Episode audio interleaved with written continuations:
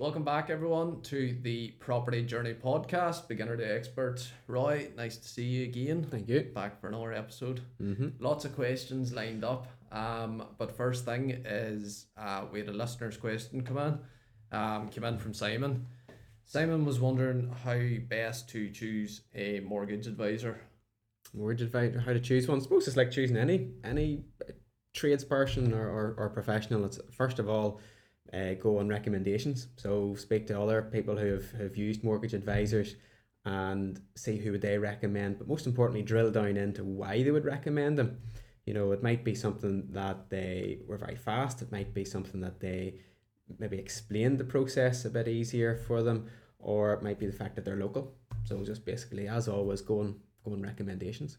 100%. Simon, thank you again for your question. Hopefully that uh, clears that little bit up for you. But today, Roy, I wanted to discuss the role of clearly a key person within conveyancing, which Mhm. is your solicitor. Yeah. Now we've we've talked in this um in quite detail in some aspects um of the role which they carry out, um some of the things that they do, such as what happens on obviously completion dates and, and, and little bits like Mhm. that there. But I wanted to drill down into actually what's going on behind behind the scenes.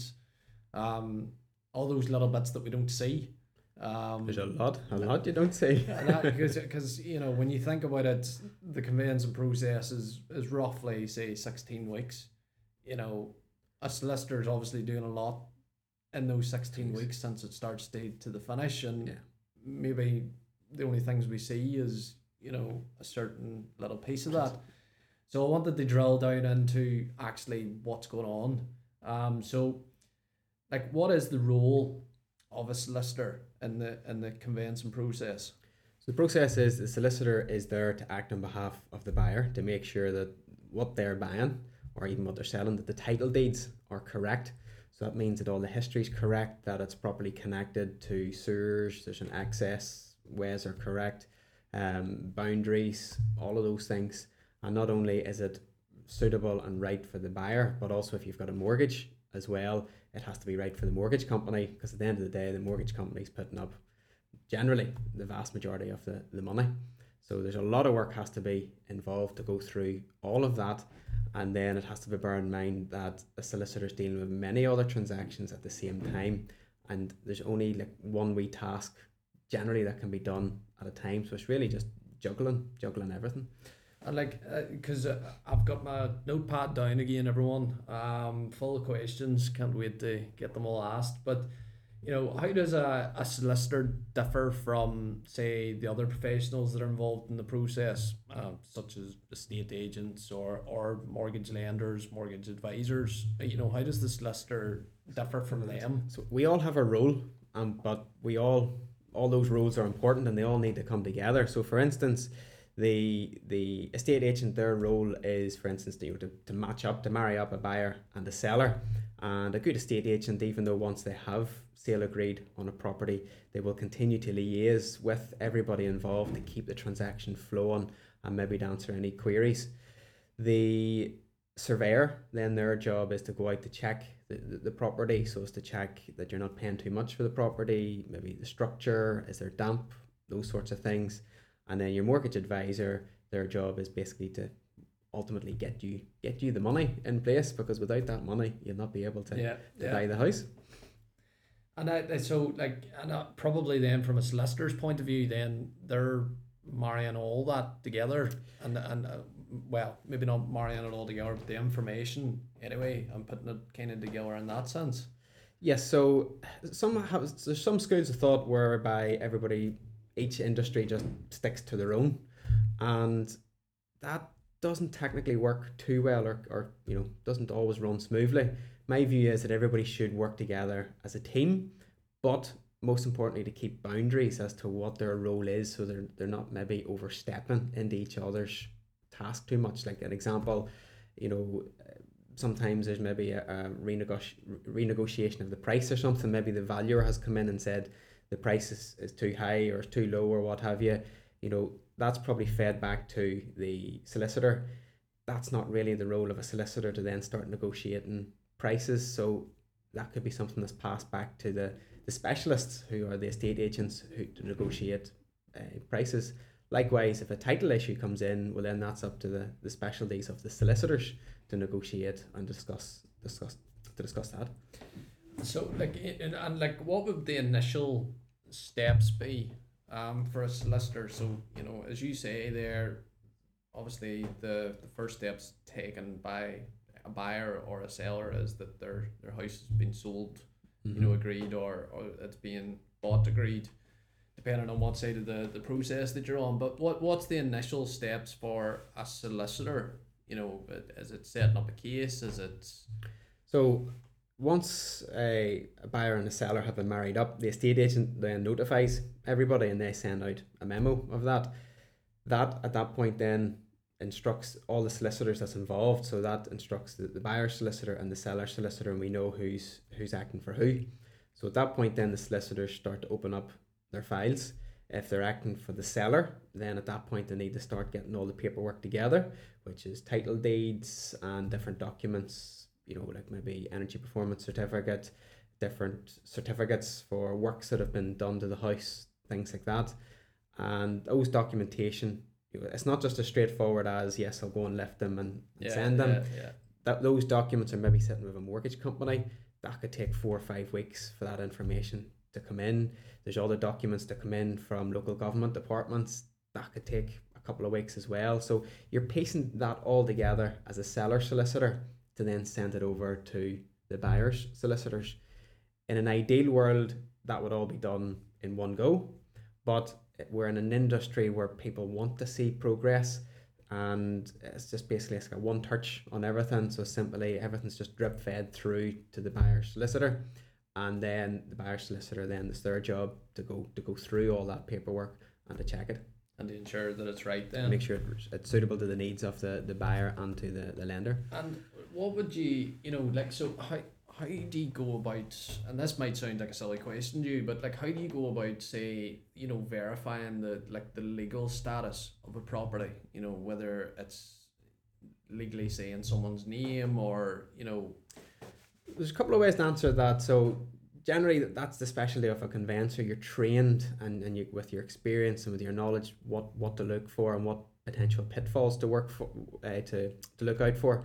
But generally, we go through there's different uh, formats within our industry where our guides and terms and rules, whatever you want to call it, whereby that we can go through and you basically check everything, check everything off, and that's basically if that's all checked off, that should be that should be it uh, perfect. It's, uh, it's, it's essentially what you would describe as legal then. Yes, yes. You know. And I suppose in terms of the title deeds and ownership, because you obviously hear a lot, you know, for some people, they'll look at me and kind of go, you don't know what title deeds are. But there's a vast majority of people or first time buyers mm-hmm, out mm-hmm. there that are maybe don't understand what title deeds are, maybe, you know, what the actual ownership of the house is. Um, you know, how does this lister verify the, the title deeds or the ownership history? I know you had mentioned it there but the ownership history. You know, like what way does that all kind of come in, or? Well, maybe just uh, that's a good good comment to make there. Title deeds. Title deeds is a phrase that is all of the paperwork linked to the house in very simple format. Uh, all of the history of the property. So I'm not too sure what what some perspection on that is for buyers, but from a legal point of view, title deeds could literally be a bundle of paper that height of, yeah. of documents of all the ownership, all the certificates, all the works that's been done to the house. Um, has changed hands between different people. Like for instance, a new build property, the title deeds, the title pack comes in on average is normally easily four or five inches high of paperwork. So, and that's that's for a new build. That's for the likes of a new build. Now, you know, it could be more than that for, for a pre-owned house. It could be less than that. So the, the point I'm trying to make is it's, it's a lot of paperwork to go through. So sometimes a buyer hears that the solicitor has title deeds and that they've arrived in on a Monday. And it's an expectation whereby, well, you've got the deeds, let me come in on Tuesday or let me come in on Monday afternoon to sign. But like, how long would it take take a person to read four inches of, of paperwork to go through, you know, meticulously, meticulously yeah, methodically yeah. to check that it's all correct. Um, because if it's not done correct, it, it would have serious financial ramifications. And because that's that's where you know, as as you say there, very easily someone could think of title deeds as maybe like one page. Mm. You know, like a certificate nearly. That, Yes. that that's kind of that's what it is. I get to say my name on it, and away you go, away yeah. you go. Whereas, as you're saying there, if you maybe are buying, for example, a pre-owned house that has lots of work done, maybe renovations done, Mhm. things built in, upgrades been done to whether it's sewer lines or whatever it happens to be, then that's all documented and that all comes yes. in in that pack then. Yeah, yeah. Which you as a solicitor have to go through and verify everything. Yeah. And that has to be jotted into your, your, your daily workflow, which also consists of taking phone calls, uh, meeting with clients, and just general emails, as Yeah. well as doing doing that as well. To go through maybe four or five hundred pages Pages. worth of, of documents. Yeah, So, uh, and that's a task on its own. Yeah. Uh, you know, that would nearly take me the 16 weeks to try and get through, never never mind everything else in the process. Um, and uh, so, like, if that's the title deeds and ownership, I've, I've also noted down there sort of the contracts and negotiations. Um, how does the solicitor handle the, the contract drafting or the negotiation process?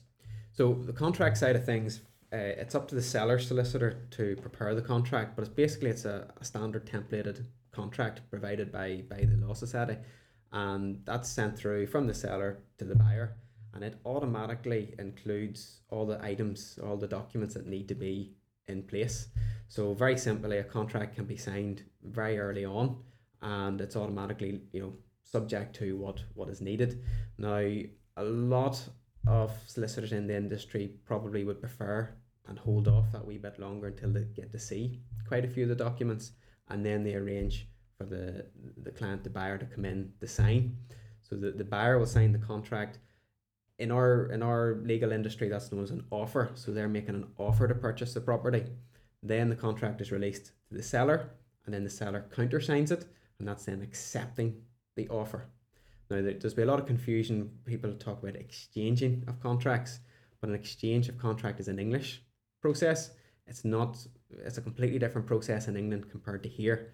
So once a seller signs or accepts a contract, that's it. It's binding, and there's no no going back at that point by So, either parties, by either the seller or the buyer. So essentially, the seller wants their, their names on the or Once the they've once they've scribbled it, that's it. And this might again sound stupid, but what what what's in a contract?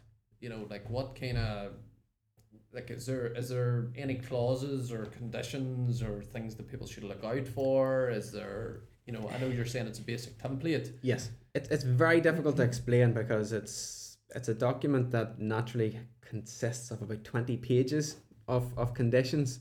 So to try and summarize that in, in two minutes is very difficult. But ultimately, it, it probably sets out expectations. I think that's the best way of putting it. What's the expectations of the seller? What documents they have to provide?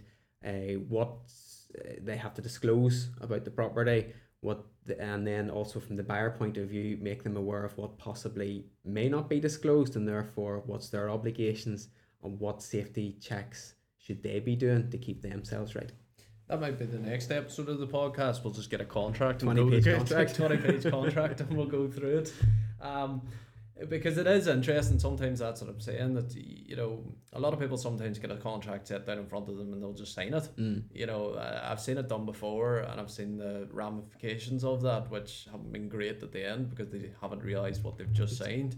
Um, and as I say, for for myself, sometimes you don't realise actually maybe what's what's in these documents. Um, but in terms of then, because you hear about land registry as well, Mhm. um, and from a time with yourself, it's only something that I've kind of picked up on as well. But so, like, where does land registry come into that? Because I know that as a solicitor, you have to then uh, register if it's um, the process continues. Then you have to register with land registry. What Mhm. what do they do, and and what's the role of solicitor in that? So once a transaction completes, so as in once the keys have been handed over, at that point then the the ownership needs to be registered. So it's registered at land registry. So land registry is a central body where basically every piece of property in the country is registered to. So that means they have full records of everything. So quite simply, you could pick a property and they can provide you all the information. They can give you the, the map for the property. They can give you the, the ownership, who owns it. It can give you as much information as all previous owners, what they paid for it. It lists out what what rights of ways, what easements, what access is available for properties. Contains all of that, and that's generally done after the buyer has got their keys, and the time frame for that to be registered. It could be could be anything from a few weeks to a few months. It just depends on the on the workload. But it's the solicitor's role to prepare the paperwork for that registration, and then it's passed to land registry basically just to, to register it. To register it. I, I suppose the way that you're describing it there, it nearly looks like Google Earth. Is it is that kind of where I'm seeing it, where you know you kind of see your site sitting and, and the boundary lines out around it, and coincidentally, yes, land registry has a facility, so the likes of a solicitor can log in, and we refer to it as a map overview. Now it's not it's not as detailed as it's like Google as it Google Satellite. Yeah. But it is simply a aligned map so you can see the, the property boundaries and roadways and things like that and you can just move the map around and then you can click on it which then provides you more detailed information. And I, I've just, I think I'm just realizing that I might have missed a couple of my questions that maybe comes before. Um, obviously the likes of land registry and stuff, but uh, it was what are what are property searches um, that a solicitor takes? So there's, there's a couple of things that there's property certificates which I've talked about before. So they come from uh, two departments: the local local council for that area, and then the the regional uh, property certificate from the formerly DOE is what everybody yeah. knows it as. So they will. So each of those each of those property certificate departments will then reach out to a number of departments that they're in control of. So the likes of the council one will reach out to the building control and they'll reach out to trading st- uh, standards and environmental issues and things like that.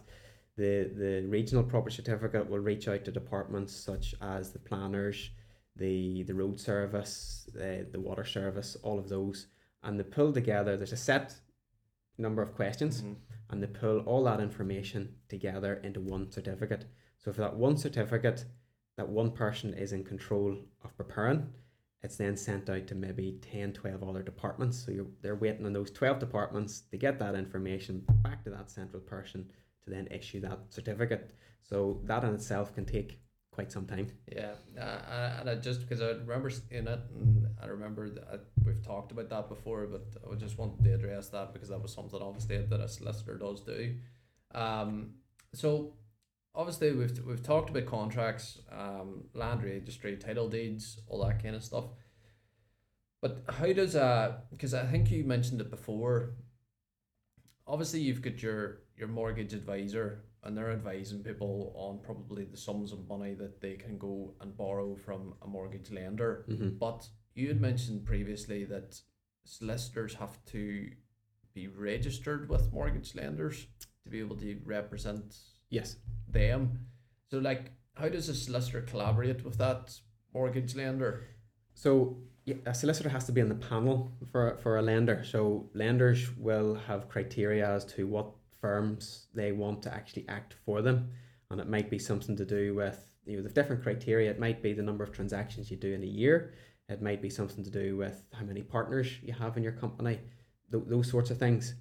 And basically what's happening or what, what happens is the bank then approves that solicitor to act for them and it's really then there's a set of rules between what the bank expect yeah. for a property transaction the solicitor then needs to follow those and if there's any issues then they must flag it up with the lender for the lender to confirm that they're happy to, to proceed.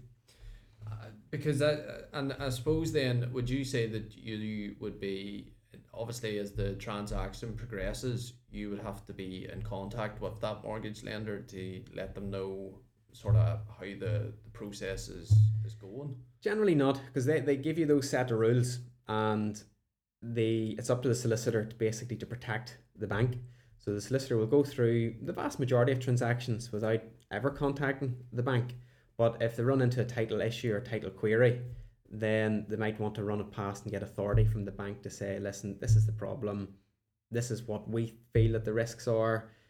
Are you happy enough to proceed? Do you think is there a risk? Are you happy? And then the bank go on ahead. really the only contact between a, a solicitor and a bank is the, the latter stages, which is basically requesting the money. So you have to do like a report, what's known as a report and title to the bank, where the solicitor is signing off that everything is perfect, and then to send the money, and that takes, that can take a number of days. Yeah, yeah.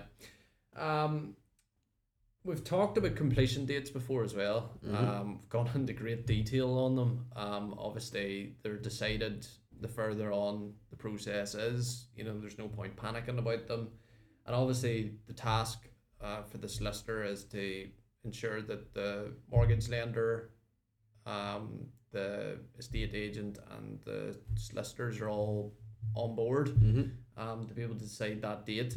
So, obviously, once that's happened, is there like a finalization or finalization of paperwork in and around the completion date, or you know, kind of what's the solicitor doing within?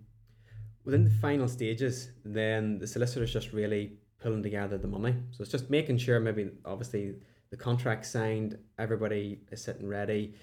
It's, it's just as I say, getting the money together. So if the, if the buyer has a help to buy ISA, they need to get that applied for, or if there's a lifetime lifetime ISA, that needs to be applied for.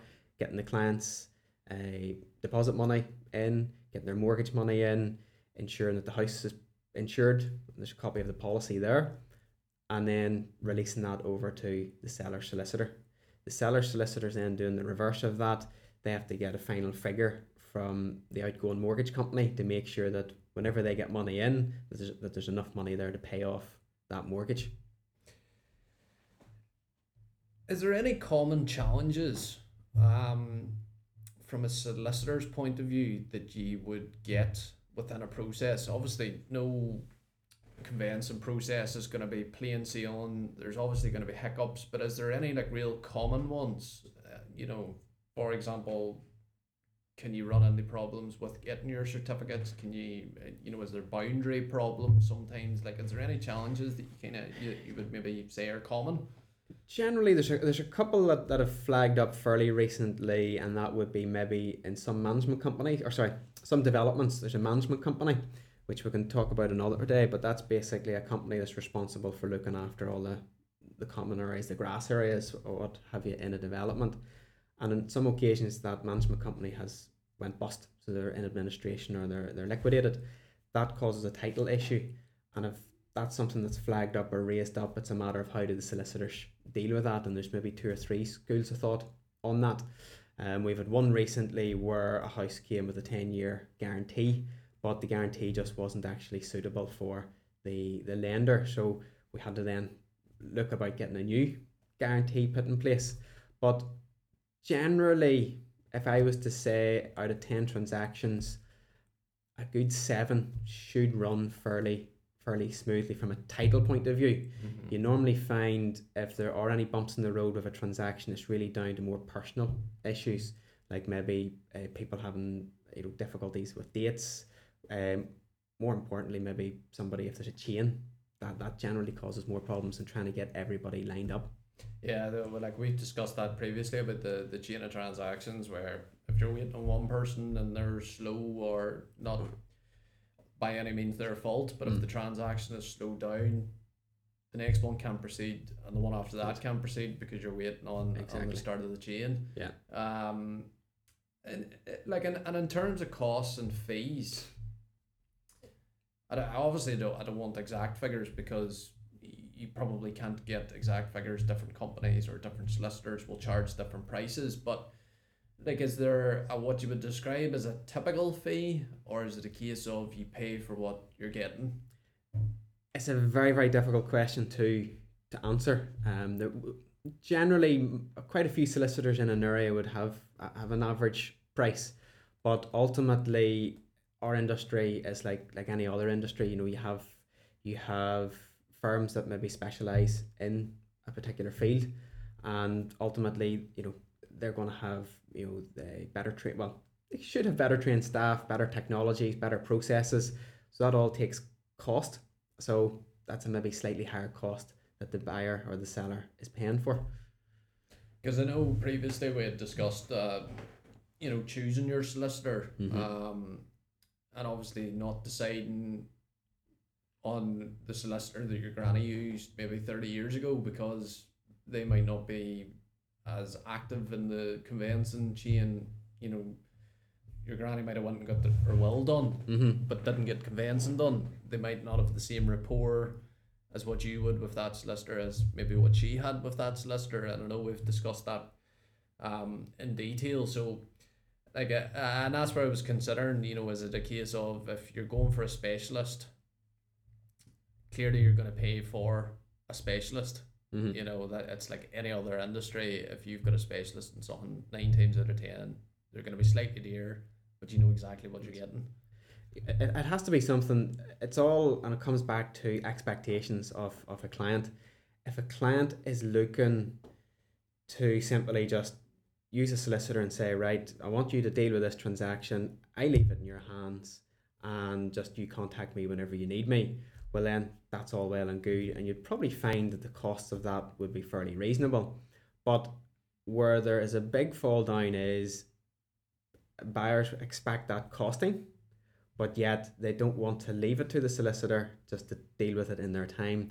They would like to prefer that, you know, the the the one to one, the the phone calls, the emails, the updates, the Yeah. contact.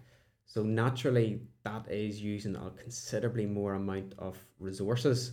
So if you phone up at the start and get a costing, you need to get a costing to say, well, is that just you doing the work, and will that include contacting me, speaking with me, meeting with me, and, and hitting those expectations. More like a personalized approach as such. Yes. So don't be if you're if you're asking if you're choosing a solicitor simply on price, it's very very dangerous. You need to be contacting them for what level of service that you want. Yeah, yeah, yeah. And I suppose that's nearly again that reference it back to any anything. That's that's what you get when you're paying for a level of expertise. Yeah. Um, one of the one of the questions that I found quite interesting was how is technology changing conveyancing? You know, is there new applications out there? Is there you know different things that are happening now with processes? You know, is there portals out there? What's you know how you how use technology? Probably there's there's always been technology in the industry. It's a matter of it probably hasn't been fully utilized for years. So, for instance, uh, more and more firms are, are starting to use case management software. So that means it's a central system. All the documents uh, are, are saved there, they're populated there, they're generated there. And it's a very efficient way to, to actually run run a business. But a considerable number of firms don't have a case management system. The industry has very recently moved towards uh, technology. So the likes of communication between banks has now moved towards portals and emails and requesting deeds and figures and money is all through portal systems as well. Even those documents that we talked about there, the likes of the property certificates, most councils are now on board with a, an online portal system where you log in and you generate that as well. So it's just really a matter of solicitors getting caught up with those with those processes. And thankfully, literally in the last two to three years, a lot of solicitors have moved to using more emails, Mhm. whereas it used to be considerable amount of post and phone calls and things like that for communication, whereas now it's just emails. Just the difficulty is that that has been a rapid change, and my opinion is some firms are struggling to to adopt that that rapid change. And probably not only that as well. I suppose one way of looking at it is is the influx of emails coming in. It could be quite difficult and very easily missed. Yes. You know, emails coming in and, and not realizing that they're they're sitting in your inbox. You know, it's, well, and I, I've said this as uh, before. You know, I actually even called social media a, a, a, necessary evil. Um, but in in terms of technology, it can be quite daunting. One, Mm-hmm. two, it can be it can be beneficial, but as well as that, it can have its you know it, its detriment. Oddly enough, modern technology eh, has slowed down the process. So, um, without showing my age, I can remember training and starting out in the industry. Emails were very, very rare, and most of your you, your communication came in by post. And it was actually quite nice. You had a big pile of post and you worked through it and you could see what you still had to do. Yeah. If you sent an email, you sent an email and you maybe got a reply 12 hours later from a client and everything kind of worked nice and smoothly and actually flowed. Whereas now, as you say, emails just literally, if you turned on my laptop at the minute, it would just constantly ping, ping, Yeah. ping. There could be easily, I could get about 200 emails in a day. So even just to sit down and go through my emails could be six hours gone. So it's not uncommon for something to be missed. And then if you send an email to somebody, it's basically replied to almost instantly. Yeah. And it, it's becoming from an email, which is an electronic mail, to a chat facility. And that is just consuming staff so that they're not actually spending the time on a transaction to move it forward. They're spending their time in just simply, you know, informing. I, like i think I actually had this discussion, and I, and I mean this even in a general overview, as you say there. Uh, emails become more like a chat facility, whereas previously you would have written an email with every point that you wanted to address, Yep. knowing that you get one response back and it covers everything, rather than you know a couple of sentences here and a couple of sentences there, and, and, Exactly. and the chain keeps going Yes. you know, as you say, if you were going to send a letter, think of an email like sending a letter. You know, it's uh, and and that's the difficulty with modern society now is is that everything's instant, uh, and I think sometimes we, we, we kind of forget what's going on maybe on the other side of that that you know expectation. You know, people are still working, people are trying to get things done. There's only enough hours in the day to be able to try and and, and do that. Um, what would be your advice for a buyer? What would be your advice for a seller? Um, from a from a solicitor's point of view. From a solicitor's point of view, definitely from a, a buyer is definitely be cautious to pick what solicitor, first of all, to make sure that they suit your needs and your desires, and then trust them fully. You know, it's it's not like to put it into context. A lot of people choose a solicitor by price, so they'd phone round and they just expect everybody to do the same and the same, and they get a price. But then there could be quite a few phone calls and emails between the buyer and, and the, the solicitor wanting to know what's going on. So if you compare that to bringing in a painter, yes, a painter can, can paint a room and they're going to give you a price for it. But then are you then going to bring the painter in and say, right, well, I want to know where you're you getting the paint from and I'll phone up the supplier to see when are you going to get the paint. And you- you've painted that bit there. Why have you only used that? And you know, basically taking up their time to explain what they're doing Yeah, it's yeah. going to slow that all down. So if it's slowing it down, taking them longer. It's not going to be as profitable for them. Whereas if you bring in a tradesman, you go on expectations, or sorry, you go on recommendations to suit what you need. They're coming in, they're going to do the job. You trust them, and that's it done. yeah, yeah, yeah. And then so that's from a buyer. From a seller point of view, is probably the best advice is uh, get speaking to the solicitor very very early uh, in the transaction, if not before. So if you're getting the house prepared for sale, speak to your solicitor then, and you can sit down with your solicitor and say, right, I'm thinking about selling my house. It's going on the market. The solicitor can get the title deeds applied for, which normally take four or five, six weeks. That speeds that up they can sit down with you and say, right, well, what have you done? Have you done any work to the house? Have you changed the boiler? Have you put an extension on? Right, well, you're going to need this paperwork, these certificates, and that's all done. So, literally, it's what's known as front loading. So that once the house has gone through the bidding process and the, the agreed stage, it literally means the solicitor sitting with all the paperwork ready to go. S- Similar to as uh, I think you described it as a if you're looking to buy a house, speaking to a mortgage advisor, you know, Yeah. pre That's all the things that you need to do to front load that. And likewise, yes, the seller Yeah, needs to, yeah. to front load it. Um, the final question then is is future trends. Um, do you see the role of solicitors changing in conveyancing? Do you see any maybe changes in the industry surrounding kind of the, the the conveyancing process? Is there any challenges? Well, firstly, challenges at the minute would be staffing. So we, you know, there's a shortage. There's a massive shortage at the minute, and our the the role is very complex. It's made up of so many moving parts that to bring somebody in new to train them, it's an incredibly long process and takes a lot of time. So there's a lot of investment in time by a company.